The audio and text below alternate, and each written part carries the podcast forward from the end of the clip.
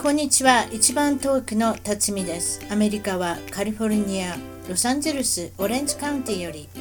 世界中海外で頑張っている日本人の方々と楽しく本音でおしゃべりをしていますアメリカに来て早いもので28年が経ちました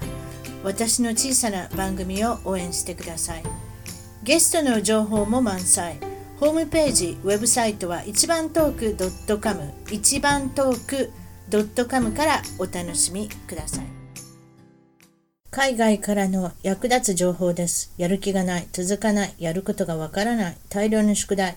受験の不安、親のサポート方法、成績をもっと伸ばしたい。そこでスカイプを使っての家庭学習カウンセリング、フランスはパリの塾長こと、リゴ智美さん、大阪で長年進学塾、早稲田の森を経営、数々の受験生を合格に導いた必勝法、親子でストレスが本当に減りましたと大好評。海外の方は現地校と補修校の掛け持ち、また日本で受験を控えている方、要領よくできる自分に合った学習法で成績を伸ばす。今すぐともみさんとスカイプで無料親子カウンセリング。申し込みは日本、海外より LINE から、トムともみ TOM、TOMOMI、アメブロまたは Google よりオンライン親子カウンセリングともみで検索。オンライン親子カウンセリングともみで検索。詳しくは一番トーク .com。海外情報より一番トーク .com。それでは今日の一番トーク、海外で頑張る日本人トークは、海外生活、スペインで1年、アメリカに13年、カリフォルニア州アリソビエホより、町村直美さんにお越しいただきました。こんにちは、直美さん。こんにちは、辰巳さん、お元気ですか。そうなんですね。お元気ですかっていうことは私たち会ってるんですよね。そうなんです。はい。なんて打ち合わせはあのミミズカフェでね。辰巳さんのご近所。はい。いやもうあなたのうちに10分ぐらいで行けるわけです確かね。そうです。はい。真ん中で会うってことになりまして、それでちょっとお食事をしながらはい。何かあの打ち合わせができたらなと思って。あのはい。よかったですね。私それ楽しかった。打ち合わせを、はあのご近所でできるっていうのは初めてだったので、またそんな機会があったら。はい。嬉しいと思うんですけれども、そうですか、はいそはいスペインに1年いらっしゃったっていうことで、はい。はい。えー、とスペインの感想はいかがですか、えーと、やっぱ、えー旅行と住むのとは違うっていうのが私のもう、まあ、第一印象であり結論でしたね。ああそう、やっぱりその、住んでみたら、あんまり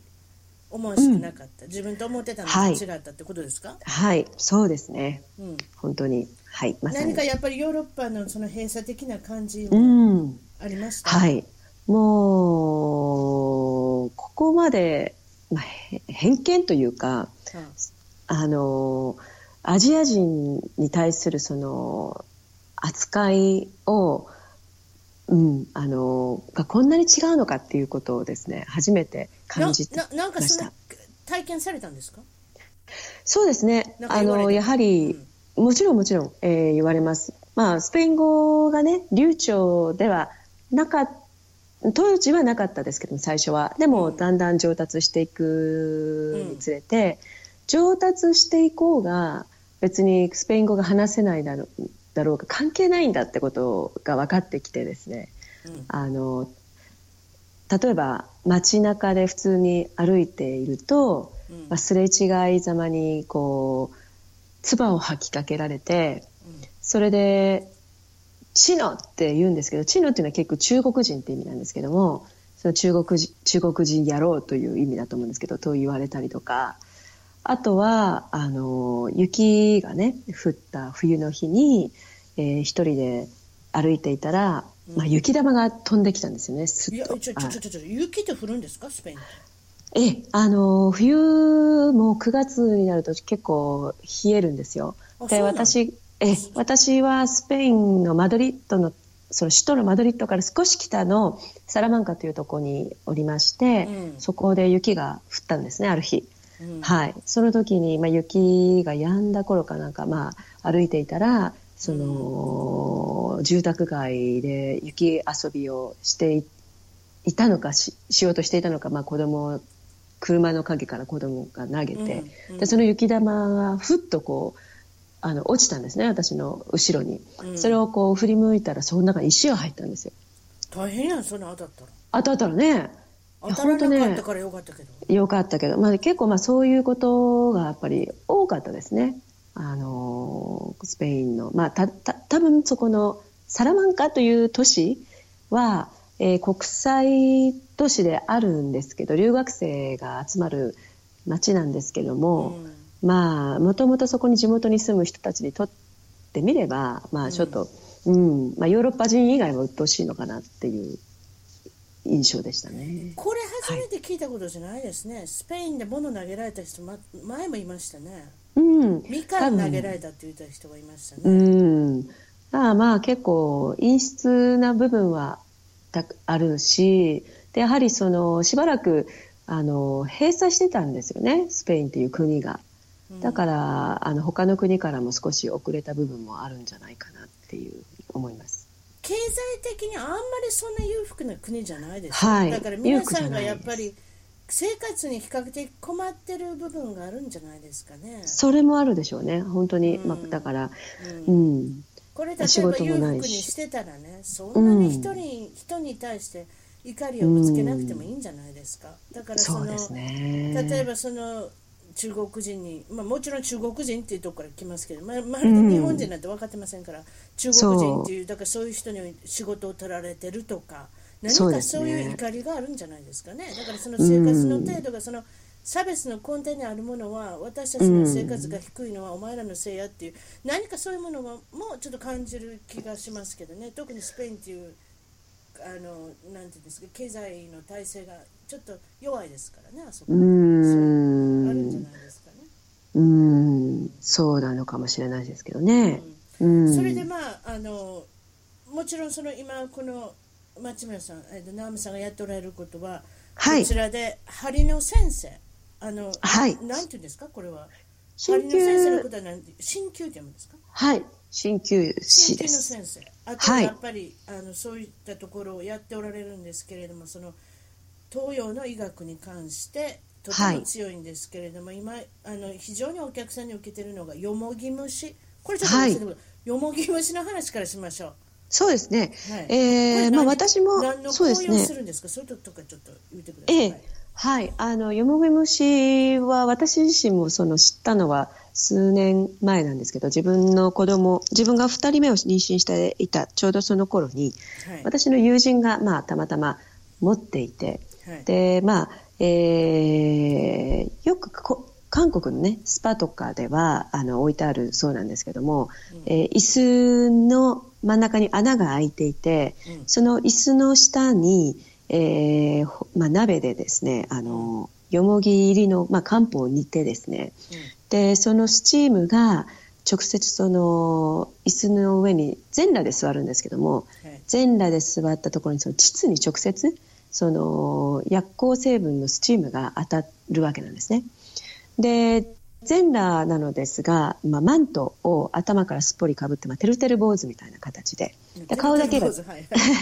顔だけが出てるんで すね。すごい格好ですね、てるてるポーズの格好しながら、そして股をガバッと開いて、椅子に座ったら、その椅子そうそうそうの穴が穴が口穴があるんです、開いていて、はい、そうでしょ、穴がなかったらそうそういうとこ行きませんやん。そうドーナツ型の椅子なんです結局ね。すごい興はい奮してきました。ということは興奮して あれですね、結局生殖器のあの辺に行くわけですね。 そこですそこですはいほそこですそれがね気持ちいいんですよ。股を温めるってまずないじゃないですかそういう行為が。うないですね。ないでし ょこたこたつに入ってもあそこは温まんないんですよこたつと思ってないで しょ。そうあそこに直接あのースチスチームがねススチーム熱くないんですかスチームがこういやこうほいい加減の温度で来るわけですかそうそこなんですそこがいいよもぎ虫かいいよもぎ虫じゃないかが変わるんですあっちちじゃいけませんねそうあちちじゃゃいけないそうだから安いよもぎ虫だとあちちの状態が延々と続いてまあそのゆったりリラックスできないんですちょよっと待ってくださいヤッシーってヤッシーの何をあれですかマイナス結局椅子ですあのーうん、安いスチールの椅子でね、あのーよくあるわけですよそええあの安いスチールの椅子の場合はそこにこう長く座っていられないんですね。いやそうなんだだってメタルだったらメタルって金属だったら熱いのが伝わって大変なことになるじゃないですそうところが私があの韓国経由で購入してるものはあの土器になってるんですよ。かだから土器の椅子そう土器なんだけどその土がまだ特別な土でね、まあ、ミネラルがたくさん含まれて酵素酵母ににで作られているあの土器なので、うんその土器の成分効能成分も加わって、うんそのまあ長い時間ゆったりと座って座りながらも温熱効果をあの体に与えてくれる王道よもぎ虫っていうセットなんですよ。えそれ出張もするんですかあなた車の中にその土器の椅子はいはい入れるのはいそのあはいはい壊れないんですか、もちろん、あのー壊れたら大変なので私ねえー粘土細工みたいなイメージがあるんですけどそういうのじゃないんですかいやーもうね、しっかりした、あ壊れの、た重い臼みたいな感じ。うわー大変でうすんね、。大変ですねそう。まあまあ、そうですね。はい。そうですかそれで出そう張でもすされてるってことでこれそはう何ですねこれは女性が座っそのところはにい座ってよもぎから何が効はい果があるんですか、はい。まあ、もともとは、に、あのーひ産後の日立ちを良くするために、韓国の方がかまどの上に座ったことがきっかけで始まっている、あの、民間療法なんですけれども、うんはいまあ、今はやはり現代の女性がねあのお仕事したり、まあ、ストレスが多かったりで冷えているとその冷えが原因で子供ができないあるいはその生殖期にあのいろいろ問題が現れているとかあのそういうことがきっかけで注目し始めてるんですよ。で一回やっただけで何か変わるってことがあるんですかそうしたらもちろんあのやはり、まあ、基本的に温まりますよね体の芯から温まりますよねうんうんうんうんうんうんでやっぱり生理痛が改善したとか、うんあのよく眠れたとか、うんあと、まあ、私の場合すごく下腹がねすっきりしてあのあのズジーンズのズボンがスッと入ったりとか、うんうん、やはりその温めることによるディトックス効果リラックス効果がやっぱりあと送信効果美容効果が、あの現れます、ちょっと待ってください。送信っていうのは痩せるってことですかそうですね私はそこにちょっと注目したいですよ。そうですよよもぎがどうなるんですかあの結局よもぎの効果っていうのは殺菌効果もあればあうんの血流を上げる、結局血行が良くなると新陳代謝が上がる、うんうん新陳代謝が上がることで、まあ、痩せやすくなるあと免疫も高まるということですよね、例のメタボリズムが高くなるそういうことですそういうことですそういうことですはい、あーなるほどね。これ、うん、男性にはできないんですかよもぎ蒸しっていうのは。できますただしお子様が欲しい人はやめた方がいいです温めちゃいけないんです、実はね、あそこ。そうですあそこは温めちゃいけなあいですのー言われてることにはトランクスがいいっていうじゃないですか。ブリそうーでフすが良くないはいそして本当に例えばその子作りをするためにはあんまりそのこっちでいうこっちはあんまりお風呂って入りませんけどあんまりお風呂も長いことうん座っちゃいけないしあと自転車、うん、そうね、そうですよ自ね。転車いけないんですよ皆さん聞いてください、うんわかりませんけ 競輪の選手に子供ができてるかどうか私知りませんけれどもああれっーて良くないって聞いたんですよねそうですよね。まあ結局そのまあちょっと温めるとは違いますけれどもねはいもまあそうですねそういうところの圧迫されていけないってことじゃないですか、うん何そうですよねそういうこともあるんでしょうねそうはいですかではいヨモギ虫は、あのこちらでだから出張もされてるってことですねそうですね。あのーやはり、あの、私は LA から少し南にいるので、オレンジカえウンテーィですからね、オレンジカウンティーというところですね。えっ、と、もう少し上のロサンゼルスに近いトーランスに住んでらっしゃる日本人のコミュニティの方は、うんあのーもう来てほしいということなんで、うんあの、まあ、何人か集まってくださると、そこに出張に行ったりしてます。あなるほどね、またそはれい。も後でね、紹介文の中にも、あのサイトの方のあのコマーシャルをちょっと書かさせていただきますので、あ、すいません。はいそ。れあでりがとうございとまりす。あえずは、えっと、直美さんは千葉県柏市の出身。はい。そうです。そうです。柏市なんで有名なんですか。わかりません。当時は、え特に何もないこれどの辺にあるの？中央部、それとも海の方 中央部ですねあ。茨城の方が近いと思いますあ、。なるほど。千葉県常磐線です千葉県って大きいですもんね。大きいですね。はい、ね、私もちょっと見て、見たらものすごく大きいところそうですかそうですはいあの九十九里浜浜があってね違うんですか九十九里浜もう遠足そうですね九十九里浜遠足に行ったっていう記憶ですよね成田でちょうど出て行ったり入ってきたりするとき必ずあの浜を見るじゃないですかはいあれそをう見ですよたらアねメリカみたいですねあのビーチのスケールが、そうですかうんあそういう印象はなかったですけどそうかもしれないですあの日本っねてあんまりビーチってないじゃないですかこうあまりないですよねこう崖というか岩というかそういうあーガタガタしたのはいっぱいリアス式海岸みたいなのがいっぱいあるけれども、なんかはいビーチってそのビーチっていうんですかね海岸っていうのがなかなかない中では、私はあそこはそうですね西海岸そうですれこそねね、サンタモニカだハンティントンビーチだっていうのは、はいそういうのに匹敵するような感じに見え見ましたけれどもねそうですよね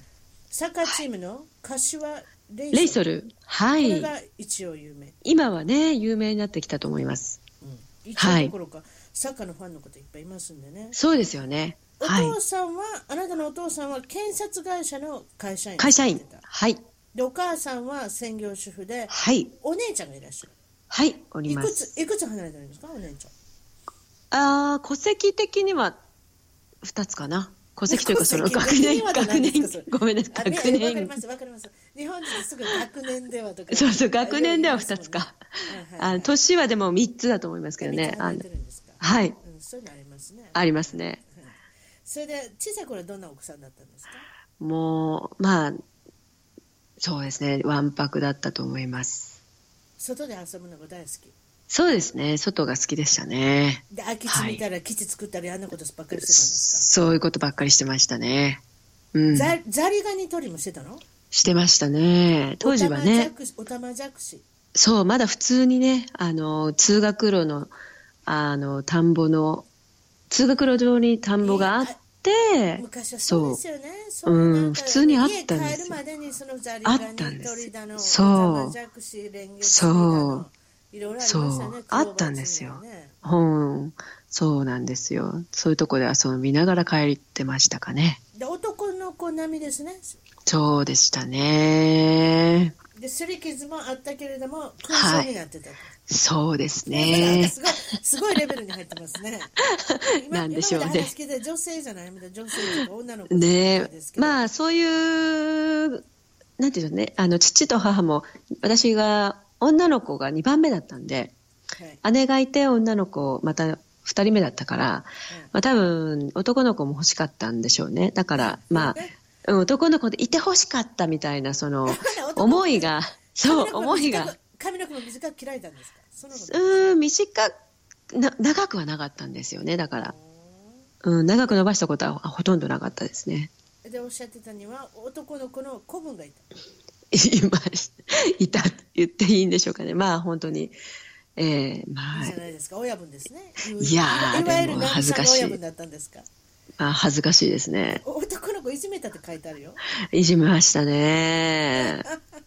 本当に。まあ、同級会とか行けませんね、だから。そうなんそんなにいじめたんですかですね、 あまりそう。ですそう、ふるさとには帰れないですね。それでまあ、まああの皆さんがやられるお習字だとかそろばんだとかそうですね、習い事はピ、アノそろばんとかね、ピアノはほとんどやってないですどね。れが一番続きましたこんなのでなんだかんだ言ってそろばんですかね。あそうじゃあれですかアメリカ来たらあれ暗算とかできるんでしょう結構少し、でも大したことないですよね。でも2桁とか例えばね。例えばレストランとか行ってさ、はいここにピチップを置くには何パーセントとかってパッと計算したらそうそううそうそう、やりますね。でも私か、びっくりされるうん 掛け算より引き算の方が好きですね。引き算それまた珍しい引き算です かそれじなゃんかどうでね、す引き算の方が好き。は手いの。中で暗算したりするそろばんがあるの私手の中でまだそろばんありますよ それすごいですよ、辰巳さん。いや手のひらでやりますよまだ 3桁のたまにやろうやろうとして間違ってますけど昔はちょっとあれでしたけれどもでもねねでもそろばんってめっちゃあれですよね、うんあの便利ですよねならまあ、だと思いますね。あとびっくりされるし、こっちで。え、はいじゃあなんでそんなすぐできんのとか。うーんうんまあ。何でもい本い当ですそうでけすど。。ええはい。あのバスケットボールにも入部してたと。はい。これ以上ですか。えー、もう小学校ぐらいからあったので、クラブが。うん小学、小中。ぐらい高。はい。小中高までやったんですか。やバスケっッちトゃボールっ部。たんですよ。はい。そしたらポジションもなんとポイントガードって忙しいとこですやん。そうでしたでしね。ょあれ一番、はいあのなんていうんですかあのボールを持ってドリブルしてあれですよねパスしてはい。背の高い人にはいパ。スして、それでシュートしてもらうんですよね。そういうことです。ねそういうことですね。はい一番でも一番かっこいいポジションではありますね。あとまあ、そうですね。すばしっこいですしね。あの人そうですね。はい。動きが早いです。そうですかそうですねうん。はい。それで高校時代に面倒ええグループ付き合いが面倒だったの？あ、そうですね。やっぱり、まあ、高校だったかな、中学だったかな。まあ、やっぱ途中でね、なんとなくこう、鬱陶しいじゃないですか。あのーどどういうことがうっとしいんですか？なんでしょうね、まあ、女の子同士でなんかねグループになったりとかお弁当を食べたりとかとかっていうのは結構面倒くさいなっては思ってた時もありました。うんバ、スケットボールのポイントガードだったらあれでしょうね自分で何でも自分のことするからあうんのどっちかってそういう付き合いっていうのは女の子らしいことって難しいですよねさあお手洗い一緒に行きましょうとか、うんまあお手洗い行ったら用を済ませてすぐ出たらいいのに中には髪の毛10分ぐらい触ってるのもいるしそんなにね鏡見たからって綺麗になるわけじゃないうん、でそうそうそうそうそういのありますよねそうそうそうそうそうそそううですかなんですよ。はい。それで、えーっと高校行かれたのはこれご近所ですかどうどういうふうな高校ですかええ教結局共学ですけどあの男女共学の私立で、えーえー付属の大学附属の高校に行ったんですよ結局、教うんうん、でもその大学には行かなかったんですけどね結局、 あ、そうなはんいです、か。結局グループ付き合いが嫌だからやめちゃったんですよそういうところに進むのが。あーなるほどね。はいそれで、はいえっとその頃ちょうどまあ80年代ですか。あの海外のドラマうにんハマった、そうです。ね海外ドラマにもう本当ハマってしまってはいこの頃何流行ま流行ってました？あの時は、えービバリーヒルズ青春白鳥とか、すごい日本語の題名なんてそんなになるんですね。そうそうこそっう。ちでいうビバリーヒルズ90210ってやつですね。そうでしょ、かっこいい、辰巳さんはもうそれ生で見てますでしょ。いやちらっと見ますよ。そんな見てませんけどね。いやいやいあやの。ジェイソン・プレスリーぐらいしかわからないですね。可愛い顔してして。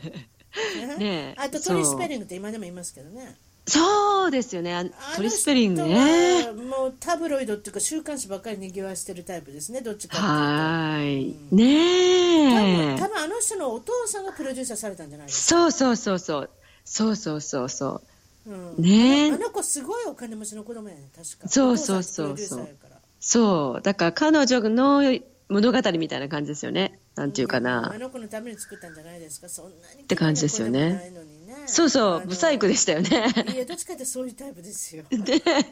いやでもそういうのも必要ですけれどもねね。あといそうけずそうなあの女の子何なの忘れたな髪の毛のあのいましたね。ブレンダーじゃなくあのブレて。ンダーちゃんはいはいあはれい。ブレンダーっていうのかあの子ねブレンダーのちょっとエピソードエピソードっていうかちょっと裏話言いましょうかこっちでね、はいあの子でチップやらないんですよ人に、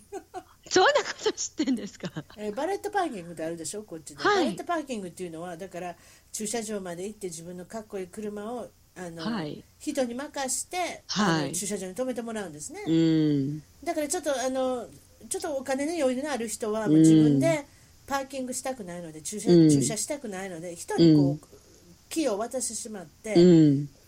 あの駐車してもらうとそうするとドアも開けてくれるし、うんね、その時にすでも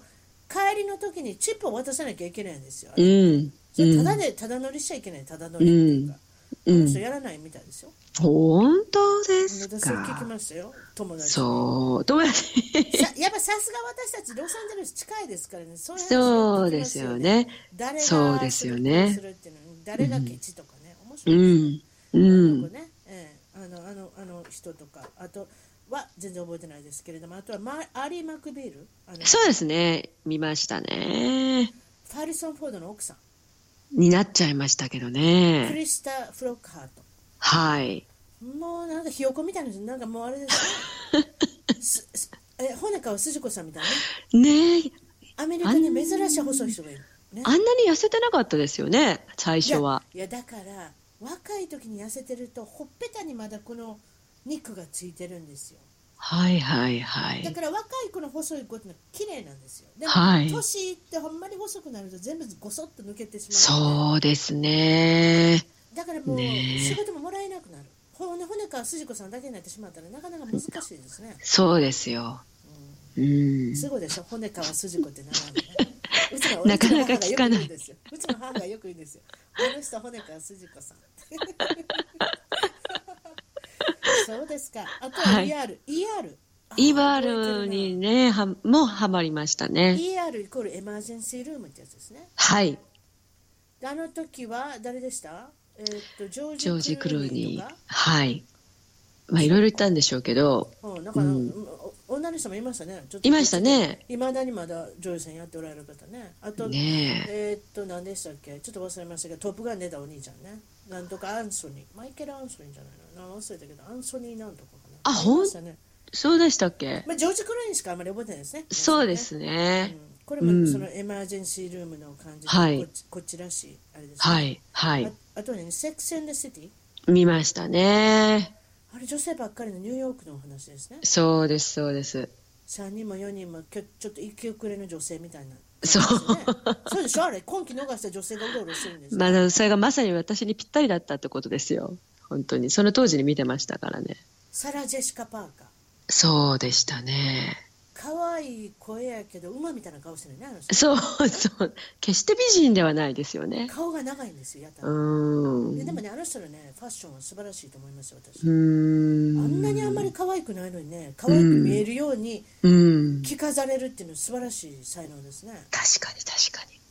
確か今のに。ような顔ですからうん。アメリカで決して可愛くない。うまうまあのうまあのアメリカでよくホースフェイスって言われる人にい第一人者ですね、あ、そうですか。うん、そうなんですよすいません余計なこと言いえいいますえ。そうそうまあそういったところでアメリカへの憧れもだんだんだんだんこうねはい。で出てきたっていうことで、うん。うん、それで大学はどうされたんですかうん、結局大学は、えーだから付属には行かずに受験をしてしうん他の私立に行ったんですよねここ女子ばっかりですか、そうなんですよ共学女子大ですよねそれちょっと意外じゃないですさっき女子とやるのが嫌やっておっしゃったのにそうなんですすよ結局でも行きたい学校とことごとく落ちたんですよあの受験にことごとく落ち、まあ、人生何回目かの、まあ、挫折ですよねその当時でもまあしねそうちの父と母は女は留年なんかするなみたいな感じでうん、なるほどねそうそう難しいですよ浪人ってうん、まあね、そうなんですやよっぱ。り勉強は勢いでやらなきゃってとこありますからね、確かにね、うんそう、まあ、そそういれう気持ちわかりますで、ねそうそう、まあね、ととにかく一つでも受かったんだから行けみたいな感じで、行かざるを得なかったとこが、そこの女子大だったわけです。なるほどそれで国民科に入学されて、そうです、そうでなす。んと家から何時間かかったんです片道2時間半です。かそれはすごいなすごいです。はい。そんなん大変ですね大変でしたね。はあうん。であのそっちの方には下宿とか例えばアパート借りるとかそういうことされてなかったんですかまたこれまた父と母がねあの結構昭和の厳しい考えがあったからまあ結婚するまでは家は出ない家を出るなっていう女感子じはで女子は家から通えとそういうことですそういうことですあーはい4年間もあるわけですもんねそういうことですまあでも2年間だけがね最初1年2年が、えー埼玉入間だったんではいその3年そう3年生からは千代田に移れたんであ大変ですね千葉、はい東京埼玉で行かなきゃいけないそういうことで3す県をまたいでま通学たさいれでてたってことですかそういうことですでまあバイトもし始めるわけですけれども、まあねバイねバイトで貯まったお金何に使ったんですかハンググライダーに注いでしまったんですよやっぱりザリガニ取りとか玉じゃくし取ってる人は違います ね違いますね。ハングライダーですかいや本当にいきなりそうなんですよ。は本あ大当丈夫でに。すかちょっとお父さんお母様にちょっと心配されたでしょもうその頃はね、もう諦められてましたね。 諦められててもう勝手にしてって感じで。だから私もよくやったなーって今思いますけど。とうんでハングライダー大丈夫だったんですか何も事故とか起こりませんでしたいや、もちろん、えっ、とね、事故ったんですよでもあのれ普通練習中にねみんな1回ぐらい骨折るんですようん、だけど私は練習中はどの大丈ど夫の骨を折るんですかみんな大体あの練習中に腕の骨とか鎖骨の骨を折るんですよ腕の骨鎖骨あのそーそうですの、うん、と離陸して飛んで着地で失敗してっていう感じでうんあの丘から、ね、何度も飛ぶ練習をさせられるんですけど丘でもやっぱり、たね、上空3メートルぐらいから落ちたりするわけですから鎖骨っあてのどこですのそれと腰の鎖骨いえ鎖骨あれ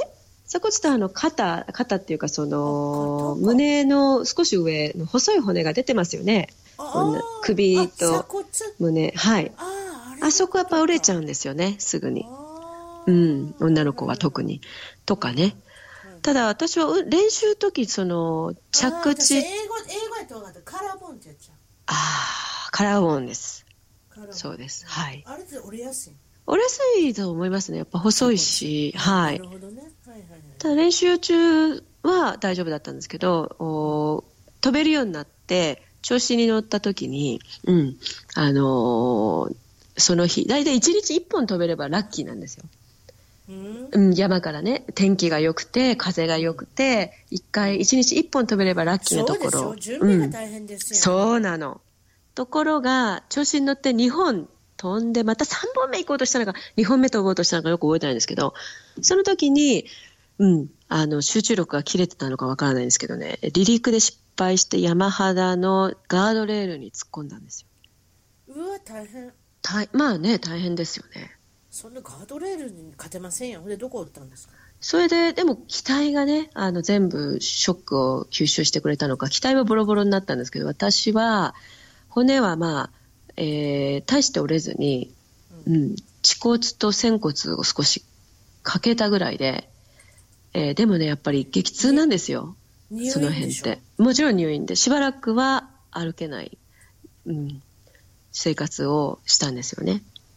んでもうやめたんですかその後、まあ、復活しても私は飛んだんですよね。やっすぱ りでもまあ一回ぐらい飛ばんのまた怖くてできなくなるからねそう飛ばなきゃいけないんでしょうねそう、10本ぐらい、10本か15分飛んだかな。ううんん。まあまあこれでいいやとそう、でもその頃にもう就職活動とかも始まって、あまあ就職活動なんですよ不景気なんですねその当時ねそうなんですね。そはい。れでまあ翻訳家になりたいとかそそういったこともあの考えてたみたいですけれどう、も、はい。結局は雑誌社でお茶組みするんですかお茶組になっちゃったんですよ。はい。女の子のよくあるパターンですね、そうですね。はい。それでいかがでしたかまあもちろんね、続くわけないんで、私の性格上。うん。3ヶ月ぐらいで辞めまして、それは半グライダーの方とザリガニ取りのお姉ちゃん お姉ちゃんがお茶組みではちょっとあれでしょ物足らないですよねえ、はい。お茶かけるのは大丈夫じゃないですか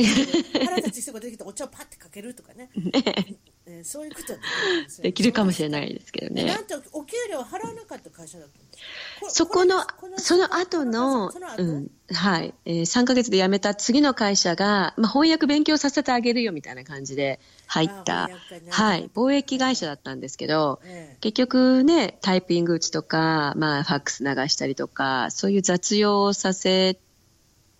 てもらいながら、ね、えー翻訳みたいなことはしたことはしたですけど、まあ、結はい局お給料はずっと出なくてですね、お約束いただいた金額それおかしがい。のそうそう。それでもう、うん、3ヶ月ぐらい出なかったかな。えなんと弁護士を使って抗議したのそれまたすそごういで考すえねですねねえアメリカ人みたいですねあなたねそうですね。まあ、たまたまその当時、えー付き合っていた人が、まあ、弁護士。誰かそういう人いるんですよねそうねの人だと周りにね普通の女の子その子まで考えませんやんねえ、うんまあ、でこういうやり方付でき合ってた。人そが弁護うそ士だうったんですね。弁護士になりたかった人であ。卵ねそうそうし卵の方がおっしゃったんですねこうすればいいとそう、司法書士、まあ、司法試験に受け、を受けよう、受けてた人だから、んまあ、全然卵にもなってないんですけど、まあ、勉強はしていたので、こういうやり方で、あのーすれば払わざるを得ないんだよとか言っ泣て、き寝入りをするんじゃないそれでちゃんとおそう金そうもらえたんですかもらいました。よかったですねよかったです役に立ったじゃないねですか。役に立ちました役に立ったね。けど別にその人と結婚したわけじゃない結局、結局結婚せずに、 その時には役に立ってますねよかったです本当ですよね。おかげさまで。はいそ。れでまああの後々に大体、えー次に行かれるのは本田技研そうですね。本田技研の経営、本田技研系の、えー輸出入の貿易会社なんですよ、やはり。はい。でまあ、そこで営業の事務などをするするんですけど、そこでもまた事務がでもジムもあんまりねして、ないもんねあなたね苦手でね、仕事ミスばっかりして、もう、生意気だから生意気だから、口が立つから、まあ、課長にはいじめられて、結局あかー仕事干されて、はい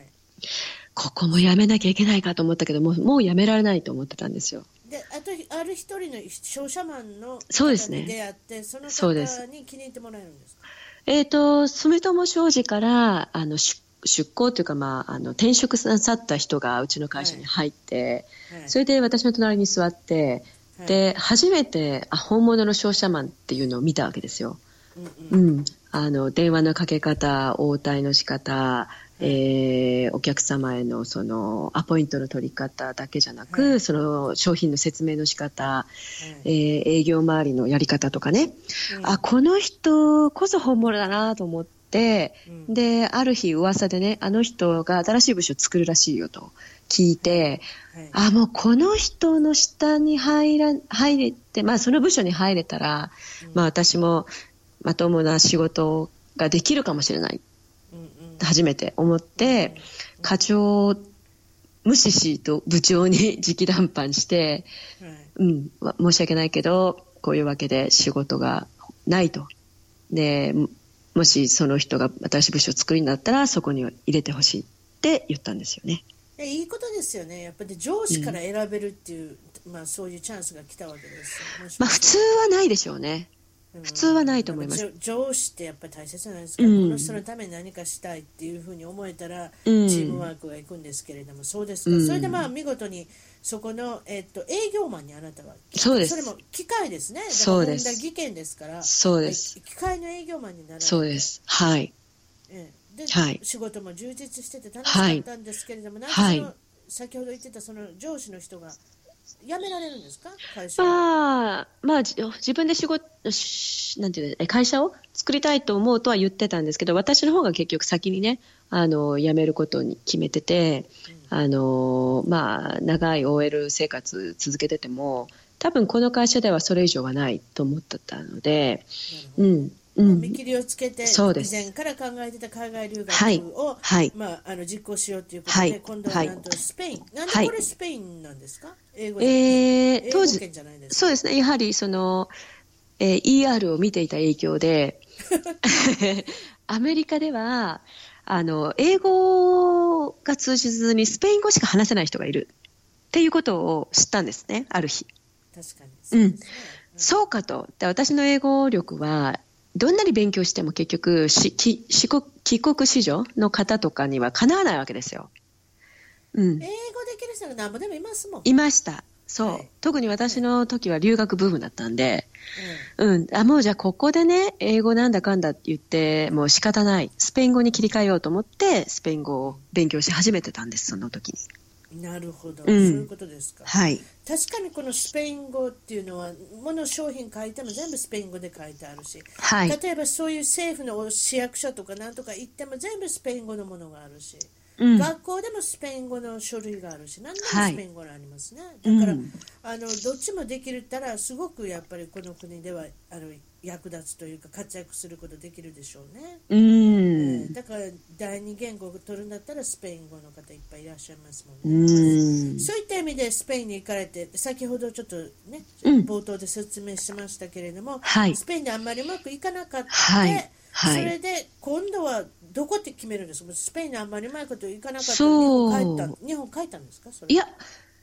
もうだけどなんかスペインでやっぱりねいろんなカルチャーショックを受けながら、そうねでもやっぱり東洋のはい、なんていうんです、まあ、底力みたいなのを私はそこで感じたんですね。ああ、やっぱりアジアの良さってあるなって。なるほどね、うん改めて外に出て分かるっていかね、そうなんです。そう。えで、えやっぱり、うん。ああ、じゃあ、私がひずっと昔から好きだった東洋医学を,、はいを勉強したいって思ったんですよ。その東洋医学が、のはいまあ、学校があったのがロサンゼルス、これ今のそアうメでリすカのはいカリフォルニア州のロサンゼそうルでスで、すはいでそこの東洋医学の、これははい大学院課程で、そうですえ3年半、はい針とお灸、あお灸のこともありましたよね。針と漢方ですねあ漢方はい、お灸はね、まあ、あんまりメジャーじゃないんです、アメリカではね。お灸はやっぱり日本の方が進んでいて、あなるほど、はい、だからこっちでは漢方と、えー、針です。をこれはだ勉から強しました。これ何の資格を取られたんですかそうまあ、あの、東洋医学士、アキュパンクチャリスト、鍼灸師っていうことですよね。あ鍼灸師ってことはでいすね、、はい、でそれでもちろんその学費がものすごく高いのでアメリはカいでは、はいそれだからアルバイトをしながら、はい、夜間学校のはい不足のわらじで、はいあのやっておられたとうん、うけれどん。も、それで、えっと、これは、えービザですかビザのもちサろポんートをしていただいたんですかあの、まあ、卒業してからね。はい卒、業してからはい。最初、あの、学生中は学生ビザでビザですよね。あそうですよねはいはい、その後、学生が終わって、鍼灸免許が取れて、はいえーその後、鍼灸師としてね、あの、えーここに残るために、まあ、もちろん、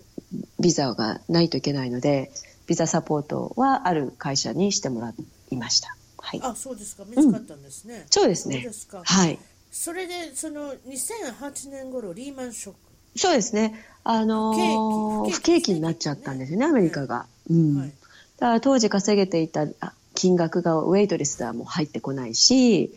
当覚時えてますようん、来ていた会社員の方とかが、まあ、レイオフされたりとか、ええあとは、ね、保険で、えー払えていたものが会社からの保険請支給がもうできなくなったので自腹ではとても払えないっていうことでもうクライアントが来なくなったりとかしましたよ難ね。しいですねはーいそれで生活していくのも大変だはかい、らはクレい、ジットカードのそのはい支払いなんかもどはいんどんたまる一方だし、そうです。でもそんな中でなんとあなたは将来のご主人に会うんですねたまたま、まあ、たまたま、もうでもこれ失礼ですけれどもお、はいおいく大体おいくつぐらいですか30 38でしたね。そうですよねいそれまでずっとひて一人で来られて一、はい人でやって来られて、はい。それでご主人に会うんですけど、どういった形で、あの会うんですか。あのーその当時、えーミートアップって言って各コミュニ、まあ、地域ごとにね、あのー自分の趣味で、あのー例えば、まあ、ボーリングやろう例えば、えー一緒にハイキング行こうじゃあこれあガーデニングしようみたいなそういったいろんな趣味のあの同好会みたいのが各しああ、ねいいですね。地域にあったわけです。自然な形で。はいええでそこにスペイン語を話そうっていうクラブがあってクラブっていうかそういいういじゃないですかはい集まりがあっスペイン語できてるしそうそう、はいそれで私もじゃあスペイン語を、ね、忘れないように行こうかなって言って行き始めてたクラブにうちの主人がひょっこり現れたんですよえある日えで、アメリカ人の主人、はいご主人なんですけれども。はいもコとロンもビとア違うんですね。どこかそうらです移民移民の方でそうですコロンビアから来てる人。そうなんですコロンビア南米コロンビアの出身でであのコロンビアからプエルトリコに、えー引っ越してでプエルトリコからあのアメリカのバージニアに留学したんですよこね。のプエルトリコのお話ししたら、プエルトリコっていうのは領地ですね、アメリカそのうね、ですグはいアムみたいな感じですね。そうでだかすらそうですそこに行くと、多はい分あるじゃないですか、国民になれるんじゃないですか。そうですねそのだ主人のお父さんがプエルトリコの女性と結婚なさってうまいことやるよな。本当そにうです本当にそれで女性のおかげであの不安も妹もだご主人もみんなグリーンカードをもらっ永て住アメリカ人になったんですなれると。そういうことです素晴らしいでなるすほどちゃんとすごいですね。素晴らしいです土台をはちいゃんとしてますね、お父なされんかまら。したそうで本すか。当にそう思いますご主人のあのは初めての印象どんな感じですか？あのー印象的だったのは僕は運がいいって言ってたんですよ 僕は運がいい。うん。「I'm a lucky man」って言ってて私その当時本当に自分は運がないと思ってたんですね一方うん、どん底だったと。で、あ、こんな風に言い切れるっていいなって思ったんですよ。ラテンを感じますね。楽天的なね。そう、とことん楽天的ですね。そうですね。コロはいンビアの方とか、あのは辺のい方、何でも楽天は的いですもんね。はいでもそういうのもいいかもしれませんね。はい楽天的にいける人がいれば、はいバランスがいいじゃないですか。はいええねえちょっとあなたはそうですね真剣になりすぎる時もあるのかもしれないですね。そうでしょうねそういそういった意味で楽天的な方がバランスよくはいいいですね。そうなんですよで。彼のユニークなところはなんと英語があんまりできない。そうだったんですね。あのまあ、だから早くアメリカ市民になれたから英語特に英語はあのリクワイアメントなくても大学には入れたわけですよ。英語はあんまりいらないですいよらなかったね。例えばだから大学は彼はプレートリコって言ってたけど大学院をバージニアであの終えてるんですがなそこに入るときに英語のリクワイアメント必要なかったんですね。だから彼は英語はあんまりできなかったけどあの PhD まで取ってんですよ。すごいですね。すごい学歴もしっかりしてうまいことやってそますうね。うまいことやってるだから、ううん、もう学歴詐欺じゃないって思うぐらいなんだけど、うんまあ、でもまあちゃんとやってたわけですね。はいであなたはその時にあのこの彼氏と付き合う時にまた違う彼氏いたんですね。遠距離でまた違うね、彼氏っておかしいです けど、その人その人っぽいですか。いやもう遠距離でね本当に1年に1回会うかないかっていう感あじそんなのあでんまり付き合ってるって感付じき合ってるっていうじ感じじゃなかったんですよね。ただ友達としてその知ってるっていうだけです、まあそうねしそうそうでしょうねでも当時は本当孤独だったんで私はええええ誰でもとにかく信じてしまってたんですよね。ええええうん、でまあやっぱりよりよりよりどころみたいなの欲しかったんでしょうね。えうえんまあ、その彼と、まあ、トントン拍子に結婚まで行くんですか、それそういうことですかそうですね。だから会ったうちの主人とあのー結婚できたんですよね。うんちょっとだけ問題はあったんですね彼は離婚しそうそそうそうう結局バージニアから、えーバージニアでねえーかえーえー卒業してでカリフォルニアで仕事が見つかったのでカリフォルニアに来たと聞いてたんですけど、ア、はい、そのバージニアで学生をしている間に学生結婚をしてたらしいんですよ。おーはいはいそうそうそう、その時の方と、あの、もう別れたかったらしくて、で、カリフォルニアで仕事が見つかった時にもう、奥さんを置いて、カリフォルニアに来たらしいです。あーなるほどね、まあ、縁がなかったのかもしれませんね。うんそれであなたは高齢出産ももうもう結婚したのも、まあ、確かにあれですね30の後半でしたね。はい、38それで。です高齢出産するのはいくつの時といくつの時2人お子さんいらっしゃるってことはい。あ、40歳ですよね。 40あれ歳 ?40 歳で産んで、 40 40、そうですね、40歳で妊娠したのか。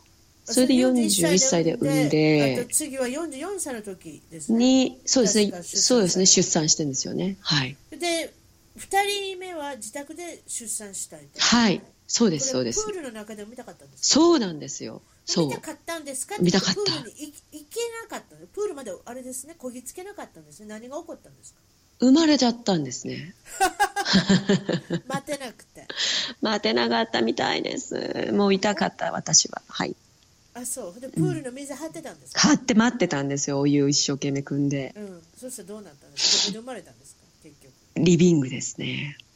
あそう助産婦さんとかもいるわけその 時そうですね。もちろん、助産婦さんは隣にいたんですけど、まさかこんなに早いと思ってなかったら、テキストしてたんですよ。はい そうですか。それでまあ無事二人で、今男の子さんと女の子さん。どっちがいいんか。上が娘で、下が息子です。あ、そうですか。一人ずつ。はい。それでまあそのお母さんになられていかがですか。大変ですね。大変です。それではでいすか。。大変ですね。はい。まあ自分の時間っていうのが作れなくなったんですよね全くなくなりますけどね。だからそことの戦いですよね。でそれでユニークなことをされてる。朝早く起きるんですってあなた。そうです。もうそれしかないです。何時に起きるんですか。まあ4時半ですね。それは早いですね。でも子供と一緒に寝るわけですか。もう子供も。まあ、まあ、就寝はううまくいって9時、遅くて9時半。でもそれでも遅いぐらいですよ、多分。長いこと起きてますね。だってね。そう、子供にしてはね、 4本当時は。半からいるんですもんあなたああ、そうですよね。そうです、そうです。うん。でもまあ4時半だと人も起きてないのでそうです静かに自分のことができるってそうですす、そうです。はい。まあ、あの早起きは三問のとこでしたっけはいですねはい。そうですかそれで新書との出会いそうでしすね。心書っていうのは心の核と書いて心書。はいどういうどういうことされてるんですか。えっ、と、まあ、筆文字でね、自由なスタイルの筆文字ということで、実はえー私もいただいたんですけれども、そうですそうです書いていただいたし、はい。あとは普通の阪神に書いていただいたんですけれど、素晴らしいアートですねこれ。びあありがとうございまっくす。りしておりますこれは。恐れ入ります結局だからそのなんていうのかしら、その書道ではあるんですけれども、お習字ではあるんですけれども、すべて表情がある一つ一つのうん。漢字文字にそういうことですか。そういうこととも言えますね。結局、書くときに、まず相手を決めて、その人に送りたい、届けたい思いを乗せて、はい。うん、でその人が受け取った時にどういうふうに感じてほしいかなっていうことをこう自分の中で感じながら書くとそれが書として現れるんですよね。おお、うんなるほどね。だから例えばき伺いたいのはた辰巳さんがそれを受け取った時どういうふうに感じましたかあのね、そこにあのこれはハンコか何かであれですか、お花の絵を描いておられたり、もみじの絵を描いておられたり。はいはいするはんい。ですか。は、版ですか、これはハンコ。それはねステンシルを使ったんですよ。あ、ステージ。こはれいいいですね。バランスがいい。私あーも習字長いことしてましたんでね。あそうなんですね私。小学校2年から中あの高校何年間までやってたのずっとやってたあ素晴らしい辰巳さんでそれ結は。局だからお習字っていうのは私でまあまああの見よう見まねというか何年もやってたからできるんですけれどうも、んこういった書き方もあるんだなっていうのとあとやっぱりこのうん何度も言いますけれどこの表情ですねあなたが思ううんだから私へのこの名前の表情があるうん表情が豊かそれとあとうんバランスがものすごくいいですねなそるれほとどやっぱりあなた自身のこの直美さんのハンコねうんそれのやっぱりこの位置とかものすごくこのアートしてますね。ああ、ありがとうございます。私がね、届けたかった思いはですね、辰巳さんのその優しさ、すごくこう、あったかい方なんですよ。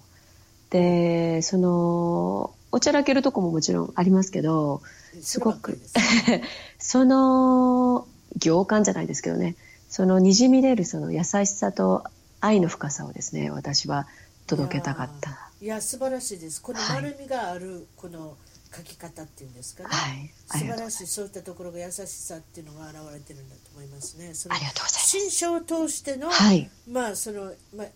もちろんこれからの出会いっていうのは、うんもうどんどん変わっていくものがあるでしょうねそうですね。は趣味い。だけじゃない、もっともっそとうで広すげねていくはいそして今実際問題あれですねあのクラスなんかもされてるんですそうですね。はい。あのーまあ、私は書道家ではないですし、書道も長いことしていたわけじゃないけれども、その新書のその真髄とかね、心みたいなのはお伝えできるっていうふうに思ったんですね。なので、まあ、せまあ、特に海外に出てる方って、やっぱり日本のものとか恋しくなると思うし、そうですねだからこそこう伝えられていくものがあるかなと思ってクラスをしてます。ちょっと報告変えてしちょっと失敗談いきましょう失敗談はなんと針をやっておられてそうですね。何されたん ですか針抜くことね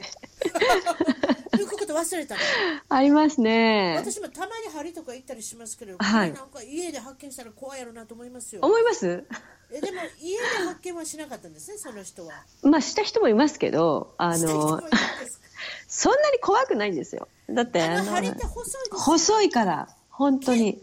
一本の毛ぐらいしかあのそうそうそう太さないでしょそうそうだかそうらそんな痛いってこともないですないしブラブラしてたら大変なことですねそう思うでしょ。でも大したことないし。なんだけど、でもやっぱり受けて受け取る側としては、まあ、はーってこうね、あのびっくりされることも多いですけども、直美さんは大したことないかもしれませんそうなんですそうなんですも私たちから見たら発見針発見してもっと怖いの誰かが違う人が発見した場合あなたまだ針ついてますよ言われてびっくりしますよだから頭の上とかねやっぱりこう抜け忘れちゃう時がー ああるんですね頭の上そうですかそうなんですよなるほどそうですよ、はいうんやっぱり何回も見るんですけどそういうこともあるでしょう恥ずかしいことでこにれは針の話なんですけどはい針っていうのはやっぱり内臓系統にも効用あるんですかもちろんですどどういったことであのもちろんですやはりその経絡ってね、はまあ、ツボ基本的にツボに刺しますね針は、はいはいはいじゃあそのツボは経絡の上に乗ってますよねはいで経絡って何かっていうと、えー体にじ縦に走る線なんですよ。ほうはいはい。でその縦に走る線一本一本は必ず臓器と関係してるんですね。なるほど。はい、なのでその例えば腕が痛い肩が痛いうんその肩の痛いポイントは例えば小腸につながっている経絡だったり大腸につながっている経絡だったりするんですねほうだから首が痛い大あの肘が痛いって言っても実は大腸が固まっにねいろんなその便秘症じゃなかったりとかねそういうことも考えられたりしますが症状別に内臓系統にはいつながっていくってことですか。そうですすべてそういう症状が。はいなるほどね。そうですか。はい例えばその体を見ただけでどこが悪いとかわかるんですか。触っててそんなことないまあ、です触ってては分かります。ただね、まあ、ベテランさんになってくると、その人見ただけで、あ、この人、ここがあれだなっていうのは見える人もいますよね。あそう。はい。東洋医学ってやっぱすごいですね。そういうところね。まあ、東洋医学は深いですね。っていうか、面白いリサーチがあってね、あの、ハリーは本当に効くのかというリサーチをアメリカ人でなさったんですね。アメリカの。おいアおメリカ人の人って針ってなんか怖いイメージでやらない人の方が多いですよね。うん、やっぱり、摩訶不思議なものは、なんですよ。うそうんね、医学とはあまり認めたくない。で、本当に効くのかというお医者さんがいて、その人が調べたんですね。はい。で、じゃあ、きちんとし針をツボに打った場合のパターン。で、もう一つは、針をどこでもいいから打った場合。はい。そしてもう一つは全く針をしなかった場合。ほうだけど、その、あそれともう一つは薬を飲み続けた場合。針を受けずに。それ4パターンだったんですよ。はい。結果どうなったと思いますか、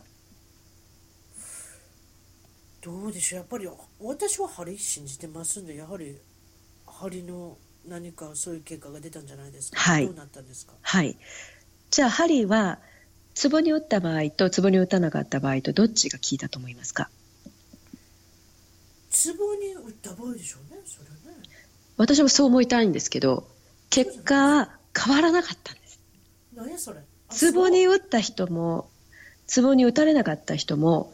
結果は同じだったけどどっちも良くなったんですよそれどういうことや。どういうことだろうどっちも良くなったんです一方もちろん針を打たなかったか薬ももらわなかった人は症状は良くなりませんそして薬を飲んだ人は針を打ってもらった人ほどは良くなってないんですはあ結果針はつまりベテランが打とうが素人が打とうが効くことは効くということですあ、なるほど。そう かそうかそうかそうか。つツボ外してでも効いてるってことですか。そういうことですはあ。わからまあない。変な話ですけど意外ねな意意外ですね外なあれですね。意外ですねだ。だからまず、まあ、針というところに行けば、とりあえずは治治るというか、まあ、そうですね良くなるってことですか。良くなると思いますっていうのはやっぱり針の行治るっ為て言い方しちゃいけない。慣れるという言い方しないけど、まあ、じ症状は良くなるというか、まあ、うそれーはん改善するそういうことですなので、まあ、何なぜかと思うと私としてはやっぱり針をがその体に入るというか、まあ、その刺激をしたはい途端に結局脳内のホルモンが出てくるわけですよそのホルモンはその快楽のホルモンが出てくるわけですねお快楽、はい、はい。だから結局針をどうして打たれてるのに気持ちいいと思うんだろうあ、わかります。はい。うんなんとなしにわかります。ちょっとマッサージも痛くても気持ちかったりする時もありますよね。はい、はい、はい。結局そこで快楽のホルモンが出てくるのと、それと同時にその痛みを消すホルモンが出てくるので、なので、まあ、針は痛みに効くとも言われるわけですよね。あ、なるほど、そういうことですか。例えば、これ、針で、例えば美容とか痩せるとか、ね、はいろろあると思うんですけれどもあります。ね。あの、お客さんからも聞かれると思うんですけど。はい。どういうことをみんな皆さんにやられてます美容関係もちろん美痩せる容か、ね、美容針もありますし、あと痩せるのは耳つぼの針とかもありますし、聞いたことありますうん。あとやっぱりまあ、代謝を促すのにカッピングもありますし、あカップルねうんあれ知ってますようん。いろいろな方法はあります。あれなりますなりますあはれい朝みたいになるあれ朝みたいなもんですね何日間かねはういん。はい。でもね、そういう形で、まあ、自然な方法で体に無理なくその新陳代謝を上げたりホルモンのバランスを整えたりすることでやはりアンチエイジングというか、まあ、老化を少し遅らせる、うん、あるいはその新陳代謝を早くすることイコール老化を遅らせることですからね。あなた私はナオさんに会った時にお綺麗だなと思ったんですけど何かされてるんですかな何かいろいろやってますよとか言ってちょっと言ってくださいちょっと言ってくださいごめあんなさい漢方飲んでますね私は漢方を何飲んでるんるですかさメモりましょうメモりましょう皆さんまずな何を何をまやっずたらいいんですか抜け毛を抜け毛をとにかく抑える漢方を飲みますねどど何のな漢方飲んだらいいんですかうん、あのーその漢方はですね抜け毛を抑えるし黒、まあ、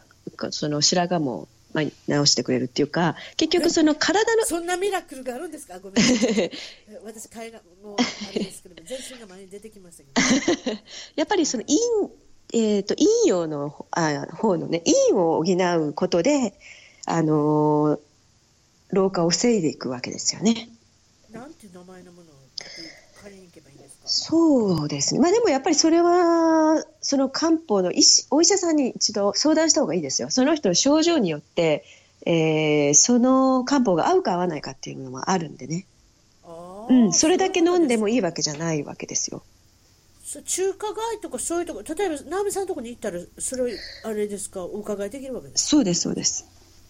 はあそれであなた例えば風邪ひかないでしょ多分風邪ひかないように何をされてるんですかまあ、引き始めにはもちろんその、もうき引いてしまったら引き始めには漢方を飲んだりしますし、はい、うんまあ、あるいはカッピングしてもらったりするし、カッピング、うん、カッピングすると風風と風邪とカッピングはあれですかそうですねやっぱりそのあんまりこうなんかこう、ね、背中がゾクゾクしてとかっていう時に意外とカッピングをしてもらうとそのそうなんですよね、えー邪気が取れるっていうか、はいうん、なんかそういうすっきりしたりしますね。例えば中華街まで行けない人ね漢方薬まで買いに行けない人だったら例えばその辺のスーパーとかウォルマートとか CVS とかそういうファーマシーで何か漢方薬みたいなの買えないんですか買えないですね漢方薬はカリフォルニアではあの鍼灸師しか出せないですはあ、やっぱり免許がいるってことですそうですねほーでやっぱりそういうとこに行かなきゃいけないってこと行った方がいい、いいですよねはああまああのーお薬とは指定されてないんですよアメあカカリフカリフォルニアではねあ確かにね、はいサプリメントサプリメントですみたいな感じうんですもんねどっちかっていうとねまあだから毒にはならないけれどもでもやっぱり変な飲み方したらね体調を逆に崩すこともくあるでしょうし、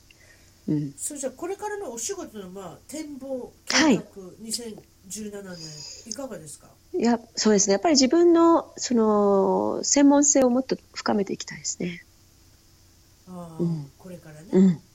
もっともっと深めていどきんたい。どんとそうですその針とかお灸とか、そういうのととらわれないで今度は新書の方にもうん、どんどんあとよもぎのそうですね治療と。かそうですね。そういった方面だとか、はいいろいろ